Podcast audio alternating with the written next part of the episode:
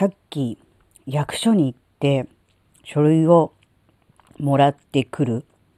っていう用事を済ませてきた。で、書類をもらうために、また書類を書いて提出するっていうね、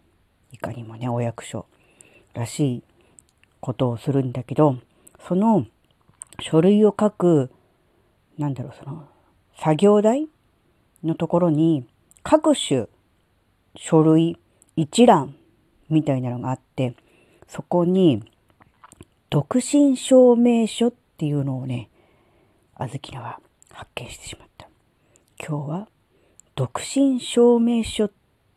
について喋っていこうと思う。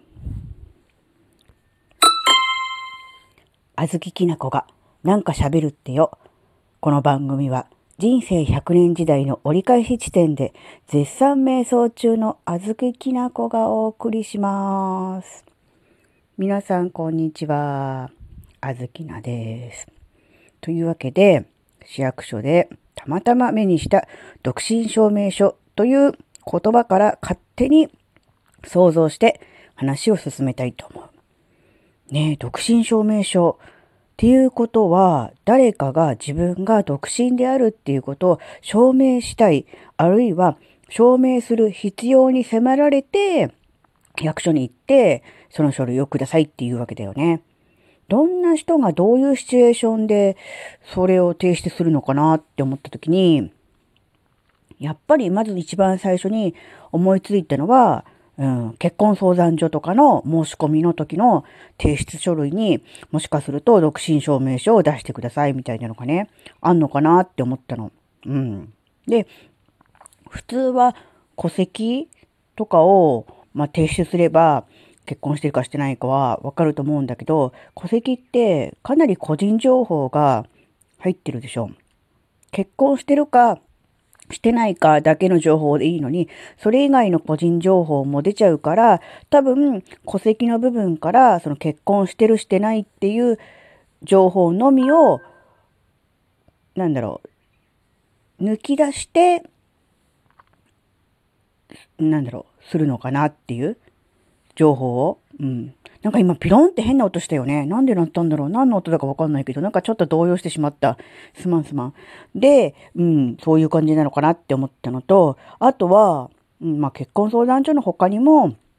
個人的に、例えばお付き合いしてる、まあ、彼氏、あるいは彼女に、うん、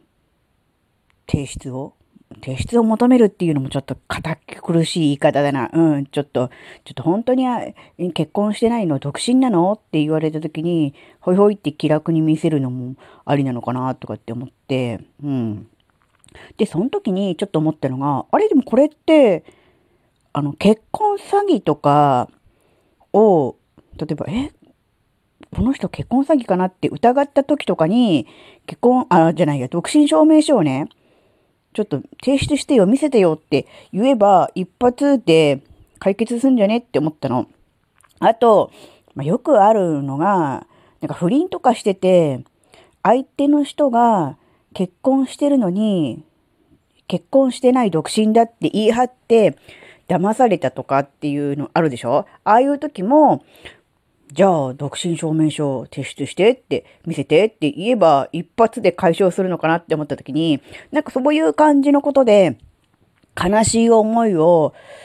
する人がその証明書だけでいなくなるのかなって思うと、なんかそれはそれでいいのかなって思って。で、なんかなかなか出し渋ったり見せてくれなかったりとかすれば、あ、もしかしてこの人本当は結婚してるのに、独身って嘘ついてんのかなとか、結婚詐欺かなとかって、さすがに思うじゃないですか。なので、なんだろうな。うん、そういう状況になった時に、独身証明書を市役所に行って取ってきてっていうのは、すごいありだと思うし、なんかすごく有効なのかなって。うん。それで相手の態度、出方によって、うん、自分の方をどうするかっていうのを決めるっていうのもね、一つありなのかなってね、ちょっと思ってね。うん。ね本当はどうなんだろう 本当はどうなんだろうっていうのがよくわからない。一切事実を知らずに全て、あの、空想、妄想で喋ってるっていうね。うん。本当はもしかしたらものすごい、もっとなんていうの、すごい使い道とかがあって、いや、実はそんなことのために使うんじゃないんだよ。実はね、独身証明書っていうのはね、こういう時に提出するんだよ。みたいなのがあった場合は、お便りが欲しいと思います。はい。今日はそこまでなんか途中変な音もしたけども